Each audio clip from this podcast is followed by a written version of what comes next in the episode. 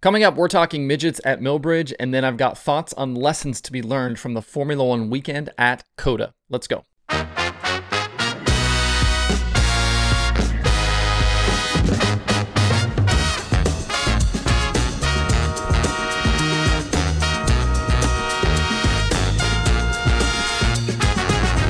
Today is Tuesday, October 26, 2021. Welcome into Dirt Tracker Daily. I'm Justin Fiedler.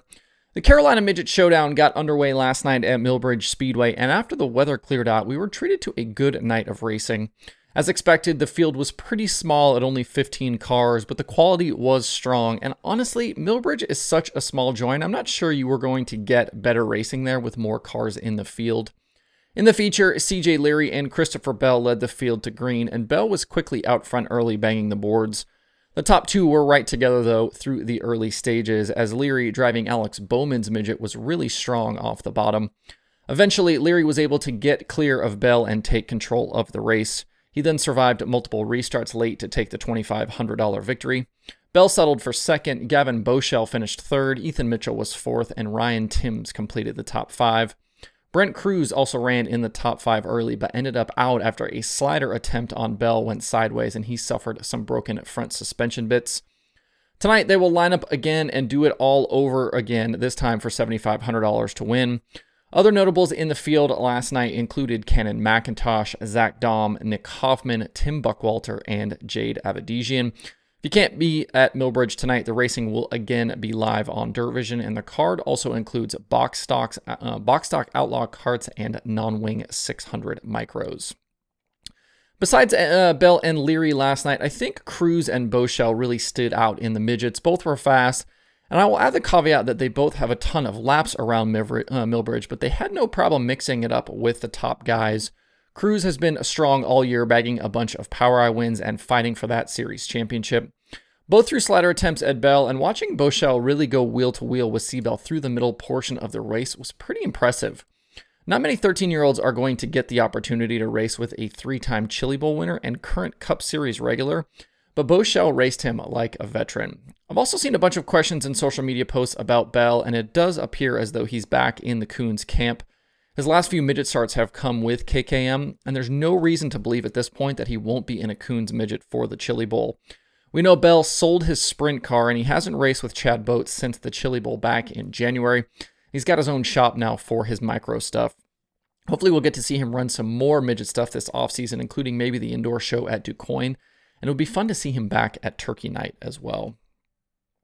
On to my main topic of today's show. Formula One was at the Circuit of the Americas in Austin, Texas this last weekend, and over the three days brought in somewhere in the neighborhood of 400,000 people through the gates.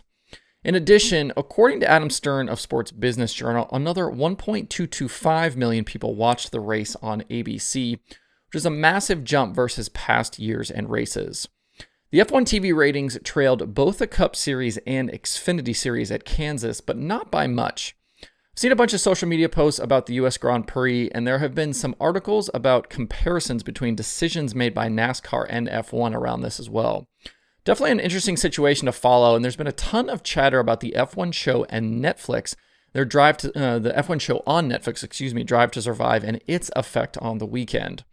And I think for good reason. The last several seasons of that show have taken us behind the scenes of the global motorsport series and has opened up a lot of eyes and brought a bunch of new fans to the racing. You have a diverse cast of characters participating in a dangerous competition that takes them to all sorts of locales with plenty of drama to be had from start to finish.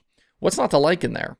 For longtime fans of motorsports, though, this is nothing new. The same things you see happening in Drive to Survive play out every weekend across the country, from big time NASCAR shows to your local dirt track. The only real difference here is that cameras are around to catch the F1 drama. So, yes, Netflix's massive audience has helped drive the big growth, but there's a big lesson to be learned here by not only NASCAR and IndyCar, but your favorite dirt racing series and track.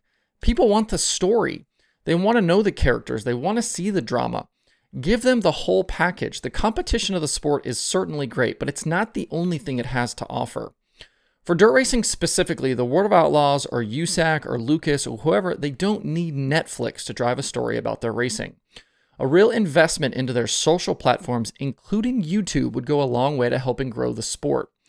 It's been a few years ago now, but I spent nearly an entire day getting blasted by late model racer Tyler Erb and squaring off with much of the dirt late model community on Twitter because I said they weren't doing enough to promote their racing online.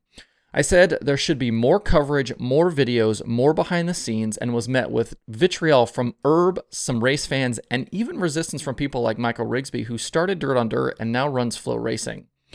In the span of time since then, we've seen the meteoric rise of the Hunt the Front YouTube channel. Those guys are doing literally everything I suggested, and they now have the biggest dirt racing channel on YouTube. That channel didn't explode because people are super psyched about regional late model racing. The channel exploded because it's a story about a group of guys chasing their dreams with some great visuals. Hunt the Front has nearly 30,000 more subscribers than the World of Outlaws. And if you think I'm wrong, we can go even further.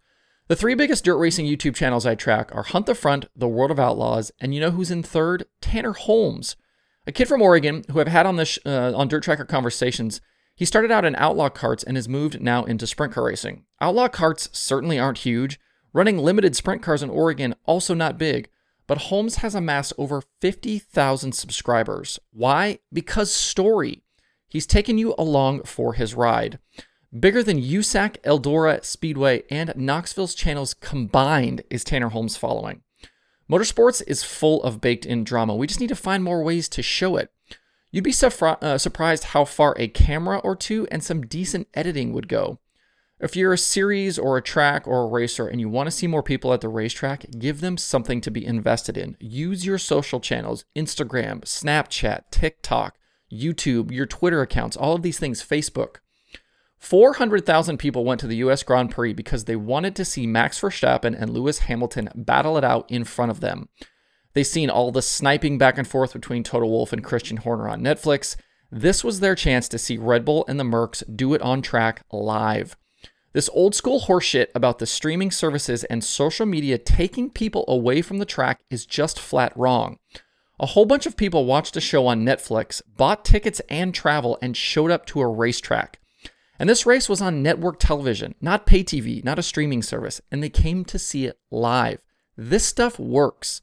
The lessons are there to be learned. The question is who's going to get their head out of the sand, break through the antiquated thinking, and do something about it?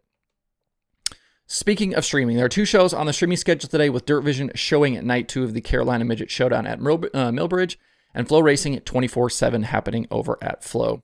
To see the full daily streaming schedule with links to watch, visit dirttracker.com slash watch tonight.